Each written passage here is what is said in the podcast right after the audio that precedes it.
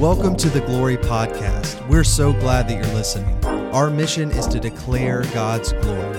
Please visit glorychurchkc.com to hear all of our other messages.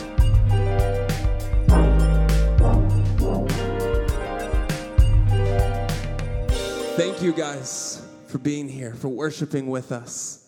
I know summer is a hit or miss, so no, you can you can bank on us being here every Sunday, diving into some fruit. All right, where we're gonna get in, and so I'm I'm really excited to start this off with you. Maybe you have heard a dozen messages over the fruit of the Spirit. Maybe you know all the songs. I mean, like there's like twenty thousand songs over the fruit of the Spirit. My favorite's like uh, the fruit of the Spirit's not a banana, right? The fruit of the Spirit's not a banana. Anyone know that one? If you want to be a banana, you might as well hear it. Dalton's nodding, so I'm going to keep going. Because you can't be the fruit of the Spirit, because the fruit is love, joy, peace, patience, kindness, goodness, faithfulness. Some of you are like, Pastor, you should have just left off with the first song. Didn't need to go to the next one. Didn't need to go to the next one. But I have heard so many. I mean, I was alarmingly so, grew up Southern Baptist. I mean, fruit of the Spirit was as spiritual as we got. All right? Like you learned about the fruit of the Spirit, and it was as I grew up. That's what you uh, you talked about right? Like, I need peace. It was tools in the tool belt, it was ways to get better. Maybe many of you have seen it in that way. That it's ways to just, I need peace or I lack joy, so God give it to me. But alarmingly so, God has been stretching me. Guys, when He says the fruit of the Spirit, that it's of the Spirit, He means it. That there is some powerful spiritual power attached, attached to joy that you and I overlook when we just take the worldly joy. That there is powerful transformation, there is control that is broken when we experience spirit filled love and peace. And so this morning, I am excited. I'm sorry, if you want to put a black screen, it's flashing in my eyes. Uh, every now, now and then, I'm like, I can't see you anymore. But I am excited because we talk about this. A spirit filled awakening comes when we have spirit filled joy instead of the worldly joy. I mean, there is a spiritual uh, power that comes in a heart when they have spirit filled self control versus worldly. So, we're going to be diving into this. And so, as you will hear over and over and over, I have a phrase for you this morning, and it is that when the spirit fills a place, fruit is produced. And when fruit is produced, life is experienced. That when a, the Spirit fills a place, fruit is produced. In fact, uh, the, the, the Spirit of, of the Lord, when He comes, love, joy, peace, I won't sing it this time, kindness, goodness, faithfulness, gentleness, and self control is produced. And when it is there, life is experienced. Power is there. For the longest time, I'll tell you, uh, I used to think that the fruits of the Spirit were secondary to the gifts of the Spirit. Now, hear me out. I, I've grown up knowing this all the time. Like, I literally thought the longest time that the power of God was found in the spiritual gifts of God. And so I was like, God, just give me wisdom. Or when I was a child, my wife makes fun of me. I used to pray. Did you know in some translations it says, that one of the gifts of the Spirit is miraculous powers? I was like, Jesus, nine year old Greg, give me miraculous powers. Like, I want to be like Superman. Like that's all the concept I had. And so I just like, get, I, we want our, to know what we're good at. Just, Jesus, give me your gifts. Like I want to know what I'm good at. Give me, I want to use my personality. I want to use my talents for you. Jesus, give it to me. And we naturally then overlook the power of what naturally is produced in us. I don't know about you, but when joy comes into a room, everyone smiles, right? Like, have you ever met those people that just showcase joy? That is more powerful than the miraculous powers that I thought I was praying for, right? Like, uh, Jesus, give me miraculous. And from that, then, comes some beautiful things. Some comes from some powerful things. In fact, uh, Paul writes this. If you, you don't have to take this from me, Paul writes this to the Corinthians, and he says, Hey guys, if I speak in tongues and I have the gifts of the Spirit, eh, but I do not have love, which is the first fruit of the Spirit, if I don't have it, then I am a noisy gong or clanging cymbal. And if I have prophetic powers, if I could tell you what's coming up, if I could tell you what's going to happen through all the corona, COVID stuff, if I have understanding of all mysteries, if I have the ability to have knowledge and I give you wisdom and I give you guidance, but I don't have love. If I have faith that moves mountains, but I don't have love, which is the first fruit of the Spirit, then I gain nothing. If I am so generous as to give of my time to every social justice cause, if I, if I let go of all the things that I thought were weighing on me and I don't have anything so that I, can, I can't boast about it, but I don't have love, which is the first fruit of the Spirit, then I gain nothing. It's really powerful. I wrote that the gifts of the Holy Spirit are secondary to the fruit of the Holy Spirit. And as we get into this, so often we want to be used by God, but God's like, hey, I'm trying to produce that which can be used, but you're holding back peace. We're like, God, just give me a word of wisdom. And He's like, you don't have a fruit of gentleness to control it. Like, God, give me something to encourage people. Well, you don't really love them, so I'm not going to give it to you. Right? Like, fruit is what produces the gifts. The gifts of the Holy Spirit are secondary. In other words, the Lord produces in you, the, in your soul, a soil of love, and then redemptive words flow from it. The Lord produces in your soul this soil for real joy, and then powerful generosity flows through it. It's from those spirit filled gifts are the after effect. And I say all of this because I don't know how many of you are like me, but I have mistakenly, and a lot of times, hear me, I'm not very good at this in my past. I have mistakenly used my giftings, my personality. Well, that's just who I am. I'm blunt, I'm direct.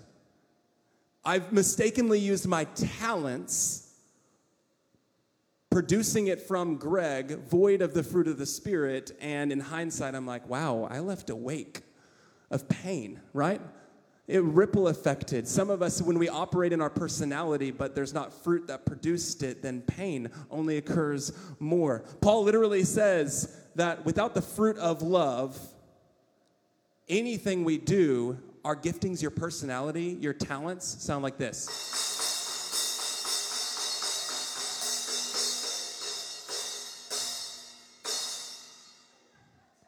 A clanging cymbal. Some of you are like, why is Pastor having a clanging cymbal? Right there, that's why, all right? It's interesting because I think we have all experienced this this past year. Think about it. How often has our world exercised some clanging cymbals? They're exercising their rights. People around us are using their voice People around us are exercising gifts and talents. They're using their mighty voice of influence. They're, they're, exercising good deeds. They are giving their opinions all over Facebook. They're showcasing their wisdom, their knowledge, how much they have learned, but void of love. Our world is like this. And I do this because I want you to think about what was produced in you the moment that I clashed this. If you're like my wife, loud noises produce this instant rage in her. Loud noises produce the fruit of rage. Some of you, loud noises produce the fruit of ache. Others of you, it was confusion. You're like, whoa, where'd that come from? Others of you, it was concern, worry, anxiety. It's interesting, if an action is not done from fruit, then that action will build out ill fruit. Does that make sense? Like, if an action is not done from the fruit of the Spirit, then the gong, the clashing cymbal, will only produce anxiety in a room, confusion, chaos. I wonder how many of your homes have had anxiety, confusion, chaos, how many of your office places this past year have had confusion, anxiety, worry, chaos?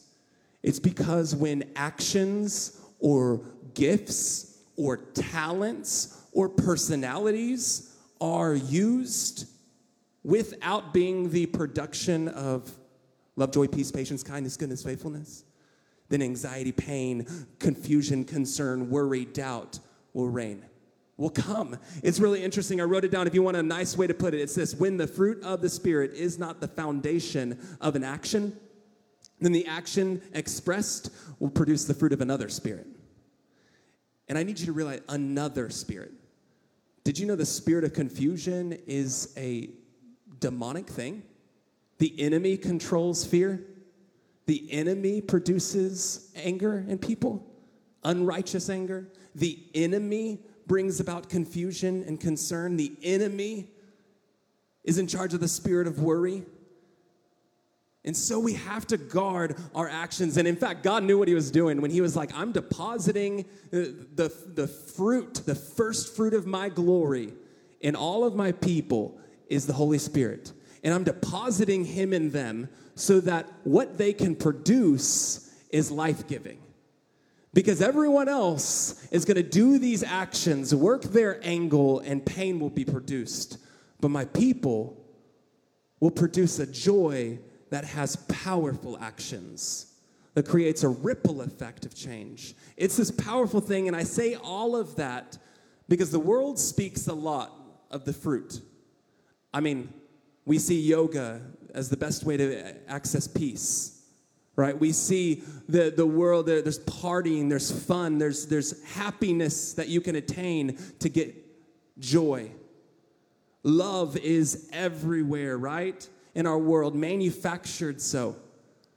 But where we're going to land this morning is that first first fruit of the spirit love and every week we're going to follow in suit love from joy then to peace. So this morning we're going to be diving into love. And I will tell you, love specifically is a concept that the manufactured world, the, the, it's a concept that our world loves to dictate and twist and turn and confuse.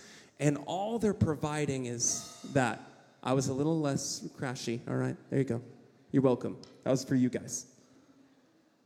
But romantic love, friendly love, family love, uh, companion love, that's not the unconditional agape, hunger satisfying love of the Father. In fact, uh, John writes this in John, 1 John 4. He says, Beloved, let us love one another. Because love is from God. And everyone who loves is born of God and knows God. But whoever does not love does not know God, for God is love. Now, John's saying something very bold. John is saying, if you don't know God, then every action that you do that you think is love was that clashing cymbal. Because if you don't know God, you don't know love. And that's bold. People can, those are fighting words for the world. You say I don't know love? I mean, how did you just act? like, uh, how did you just act? But God is love. Very bluntly, he says it God is love. Now, I grew up with this, like, I knew all of it. The fruit of the Spirit is love. We got it. But it's really powerful. The, we, we read all throughout Scripture there's a God, our God is a God of peace. He's a God with great kindness. He's a God of patience. He's a God who has all the fruit of the Spirit as an attribute. But love is interesting. It's his divine nature. It's like a it's a characteristic of God. It's defined he is love. And that's really powerful. So when our world tries to manufacture love, what are they manufacturing? God. Is this like when they try to manufacture love, whatever the object of their love is or whatever they're trying to put about, it is another form of worship. And so it's really interesting. God is love. Now, I've heard this all my life, but if I can be vulnerable with you, God has been stretching me. Like I told you already, I grew up a little Baptist boy. And I've known this, but in hindsight, God has like wrecked me on how powerful his love is. I've known this, but in the past month, I have had a handful of interactions where he has who? Have you ever been just angry, but all you felt was love? Like those of you parents in the room, your kid is just not getting it.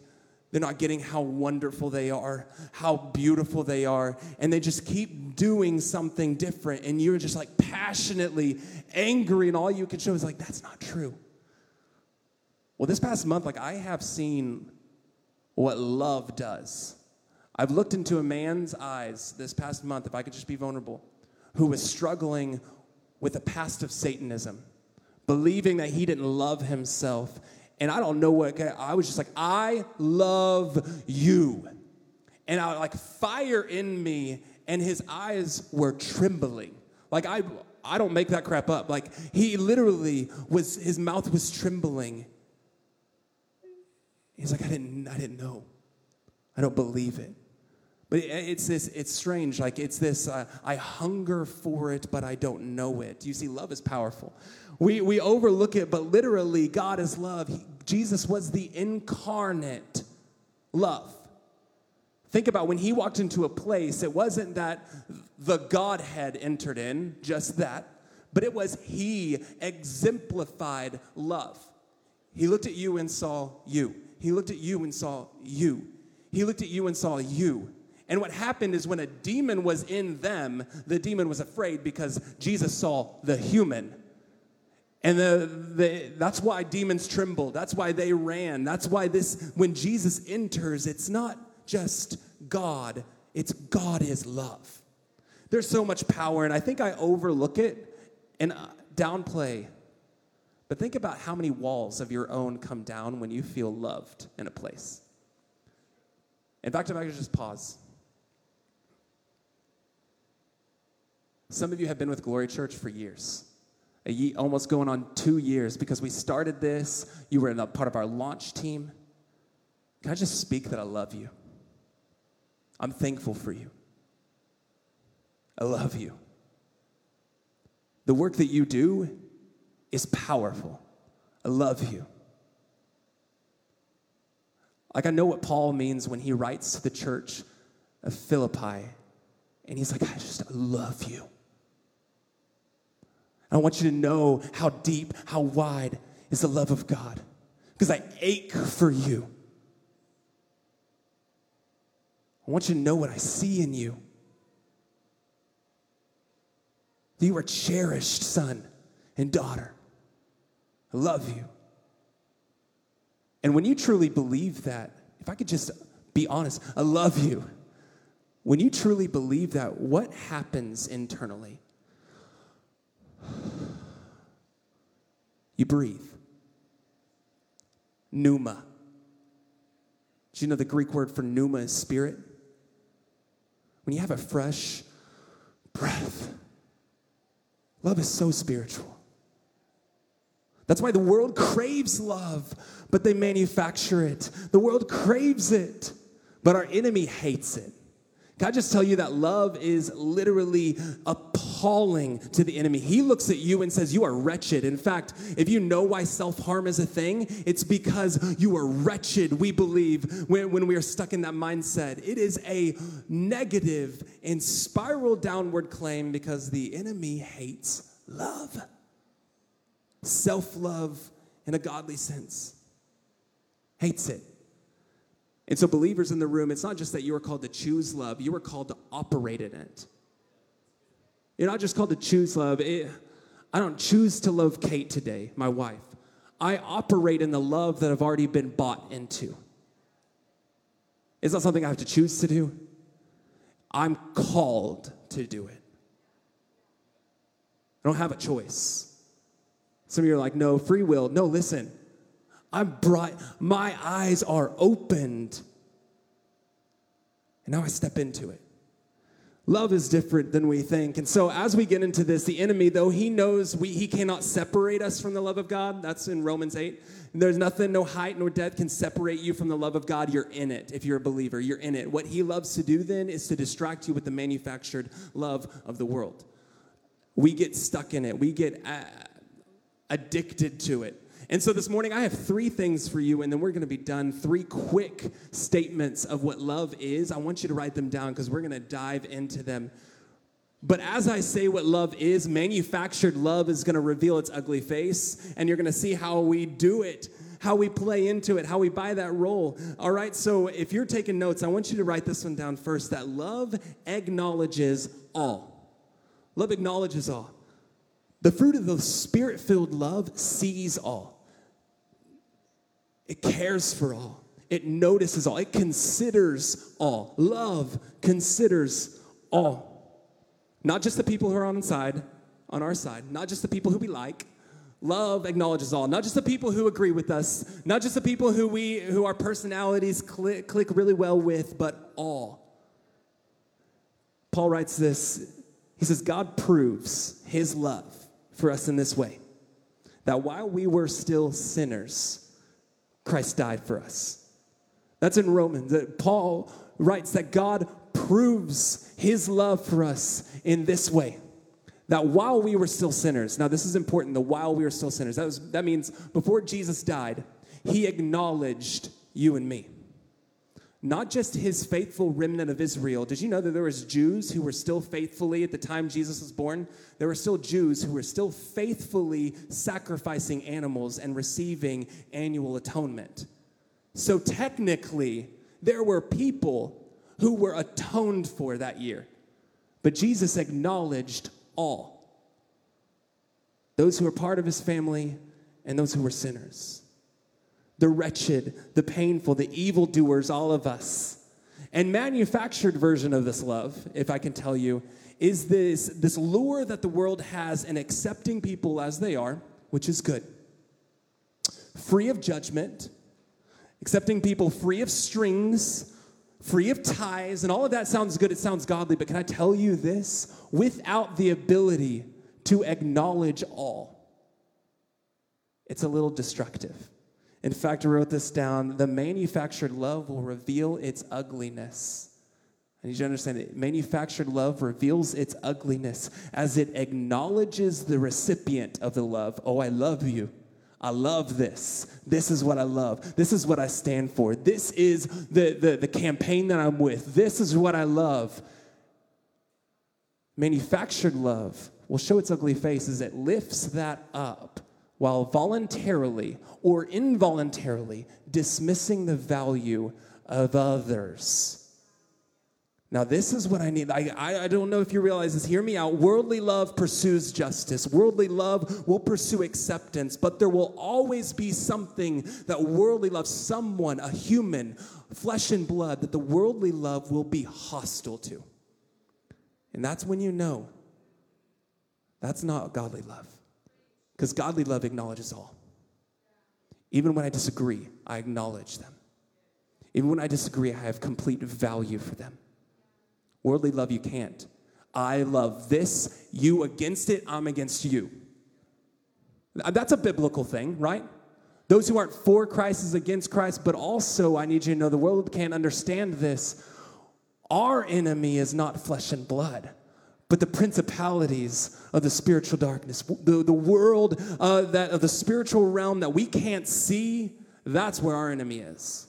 And so as I lift up Christ, my enemy is not any human. As I lift up Christ, he's not going to separate me from humans. He's going to separate me from his enemy. And it's a very powerful thing. I mean, the world gets it, but it's skewed, right? We see this all around. The manufactured version will be hostile. Think about it, and even in dating relationships. As I love her, I should naturally break ties with everyone else, right? As we get close, that means I shouldn't consider other people.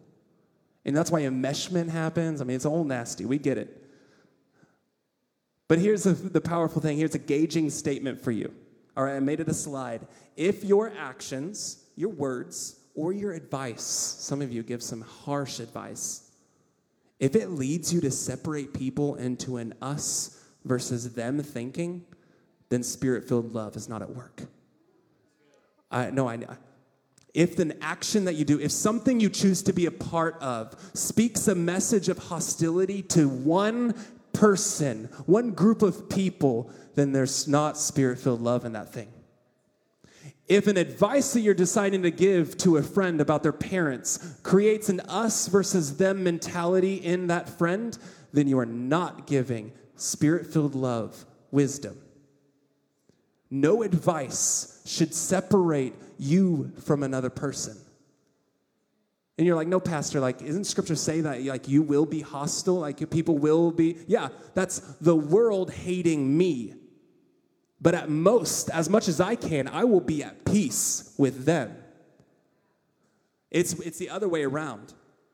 I will, as I follow Christ, experience hostility, but I will not speak the message of hostility.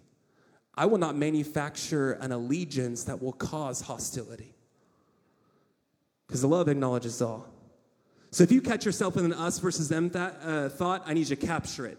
All right, capture it. I, they are not my enemy. I have had to say this. She is not my enemy. When, some of you, like early on in my wife and I's marriage, we get on sides. You ever play the sides and you have an opinion and they're not seeing your opinion? And so the best thing you need to do is pause. I'm not fighting with my wife, I'm fighting for our marriage. She's not my enemy. The enemy is either speaking lies to me or speaking lies to her, and I will see her, not him. This is, you got to capture it. You got to ask the Lord, break my heart for what breaks yours on that person, those people. Because love acknowledges all. But the second truth that, that flows, flows from it, it's very pro- progressional. Are you ready? Love acknowledges all, but also love overcomes all. Love overcomes all. Peter writes that above all, maintain constant love for one another because love covers a multitude of sin.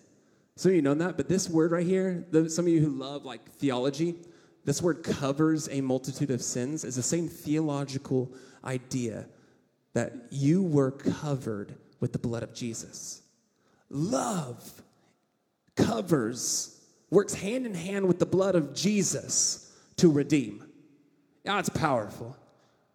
That means as I love you, you gain the grace of realizing who Jesus is, and redemption, healing, deliverance takes place. Love overcomes all.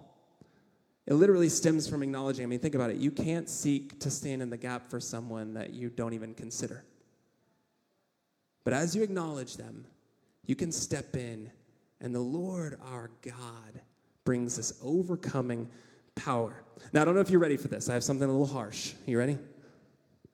Paul says this, and I caught it caught me on Romans chapter 12. I've been preaching on Romans for a while now. I don't know why. Chapter 12, I always get brought back into it. But he says, Let love be genuine, hate what is evil, and hold fast to what is good. Now, in our English way of reading this, there's a semicolon. I like some grammar. That just simply means in our world of English, we pause, right? I like myself some grammar. And let love be genuine. Pause. Hate what is evil. But what I think we've done over time is make a sentence that in the Greek flows freely. And we've segmented it. Literally, Paul is saying genuine love hates evil and holds fast to good. Let love be genuine, hate evil, and hold fast to good. In other words, one commentary that I write, uh, read, it said, A love that does not contain hatred of evil is not the love of God.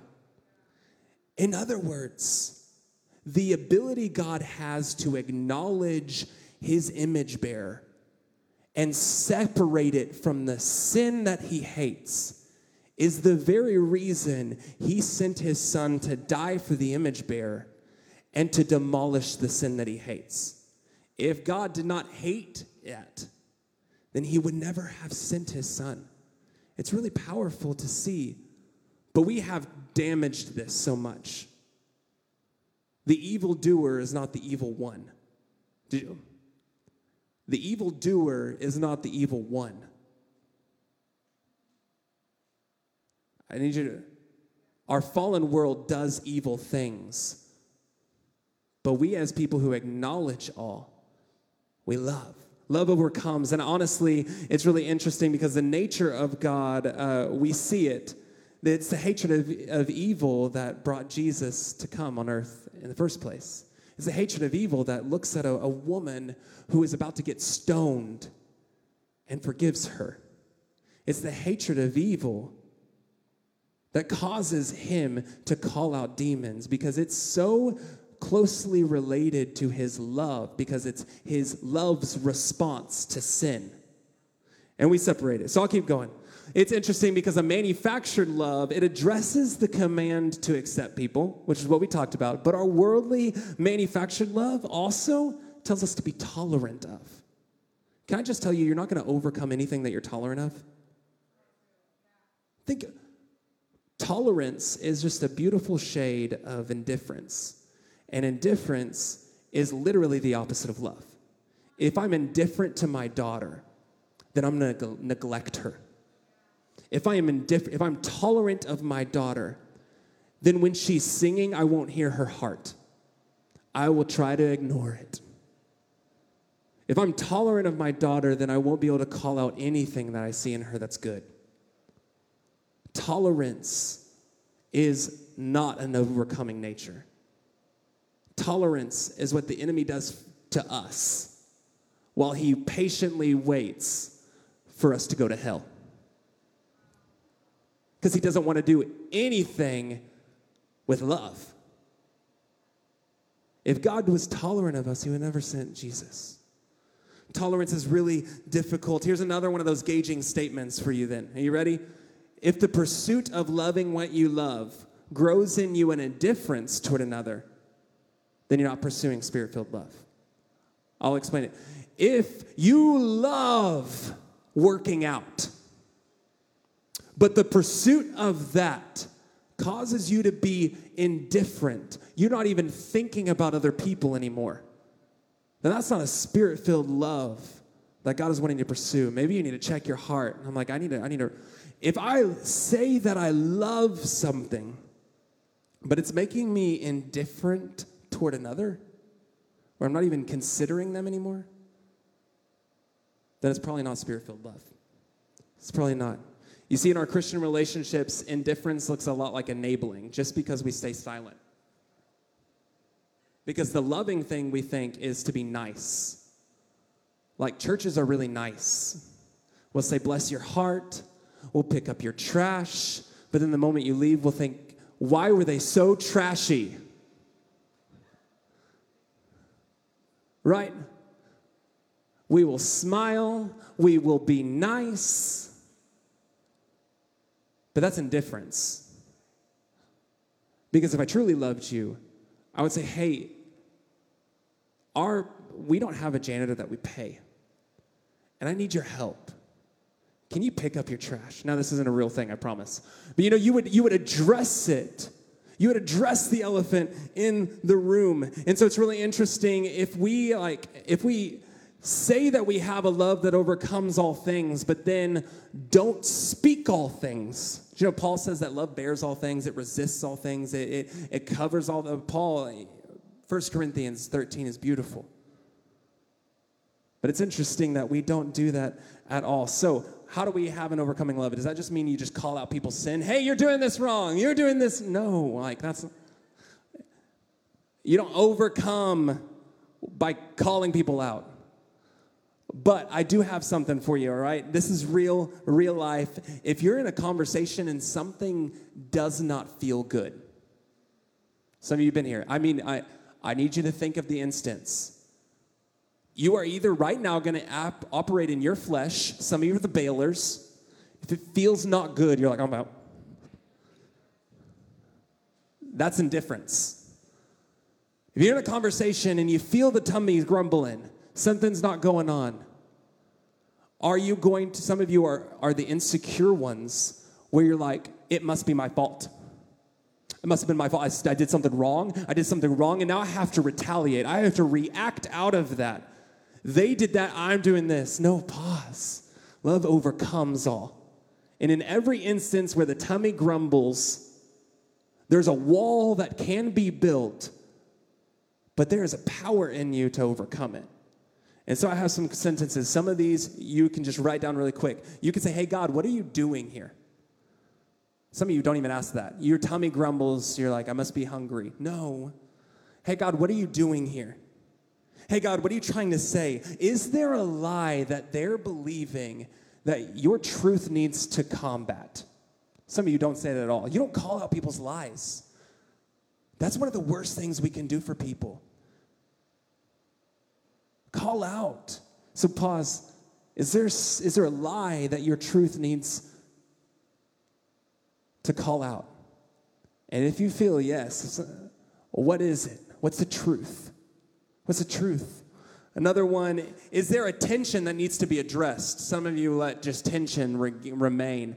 No, is there a tension that needs to be addressed because love overcomes all? Is there a hug that needs to be given? Is there a, a sacrifice that needs to be made? Is there a, a, an opinion that needs to be laid down? All of this. Is there something that needs to be handed over? God, is there something that you're doing? Is there a burden that I need to carry?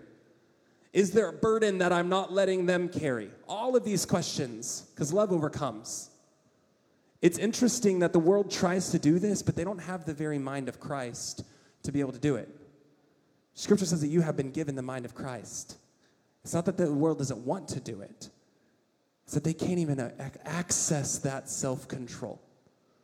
So we're going to do that. And what will lead you next one is the last statement that love doesn't just acknowledge all, doesn't just overcome all, it provokes all. And this is when you ask that question of God, He's going to give you an answer, and you're going to probably need to do it. And that means you say, Hey, I've been noticing this pattern in you. Is everything okay? That's a provoking question. But that's what love is. Provoking is not always a bad thing. Provoking is not a bad thing at all. Provoking literally transforms and makes changes. I've seen this in my life the ability to just pause. I'm, st- I'm doing dishes. I hear my daughter saying something that's not true. Love is not indifferent. Love pauses this. Hey, where did that come from? That's a provoking thing. And when done from love, I, some of you have been recipient of some very direct words from Greg. We've known each other for a while, and I've just said something really direct. When done from a place of love, harsh words are heard softly. But many of you don't provoke, so you never operate. Does this make sense? Like harsh words can be heard really softly. If you realize that Jesus, he overcame sin and then he provoked Thomas. Hey, Thomas, I'm just going to call out that you doubt. Do you want me to put your finger in my hole? Right, like, that's a provoking thing. Comes to Peter, hey, do you love me? Yes, God, I love you. No, do you love me? That's a provoking thing. He overcome, he overcame on the cross, but now he's provoking individually. Can I just call you out of your comfort a little bit? Can I just nudge you? Hebrews says, provoke one another to love and good deeds. If you're not provoking anyone, then there's no movement, no love, no change at all. If I can wrap it up in this way, um, when Jesus provoked someone, he cast a vision for their life. And that's what love does. Ultimately, it acknowledges, it overcomes, and it provokes people to move. And this is where the world messes up. Have you ever, I mean, this is so classic. The dad who never made it past little league to get into the big leagues. And so, in his mind, a twisted version of love is I want my kid to have everything that what I didn't have. I, as a father, love my child, and so now I'm setting this vision that I'm gonna provoke him into. We all know how that runs. What if the boy sucks at baseball, right? You're gonna get angry, you're gonna think he that you messed up, you're gonna look down on him, he's gonna feel the tension the whole time that he never measured up to dad. That's not love. So as we provoke people to a vision, we don't say, hey, Christian, I see that you're struggling in this, and I, my way of doing things is a little bit different. Let's just stop sinning, okay? You're struggling with lust, just stop looking. That's not a provoked love. The vision is one day, I believe that God will make you holy as He is holy. In fact, every time you think wrong thoughts, I'm going to be there to point to Scripture. Why? Because I'm going to provoke you with the vision. There's something that you're going to. I'll walk with you. I'll walk with you. See, as a church, we, we like to like do this to the process, and that's not love. Love provokes, a vision that is set out by the Father, not by me, the Father. He casts a vision. And so, Ben, I invite you guys to come up. I have a scripture that I want to pray over you. I don't know if you've ever experienced being prayed over with scripture, but here it is. It is one of my favorite passages in the Bible ever. I mean, if you know anything about me, you want to know my heart, you want to know what breaks me up, what I like cry over. Second Corinthians chapter 4 and chapter 5. They get me, all right? They get me. But Paul writes to the church of Corinth and he says these words that the love of Christ compels me. It literally pushes me. I cannot help but. I cannot help but. It compels me, it urges me on.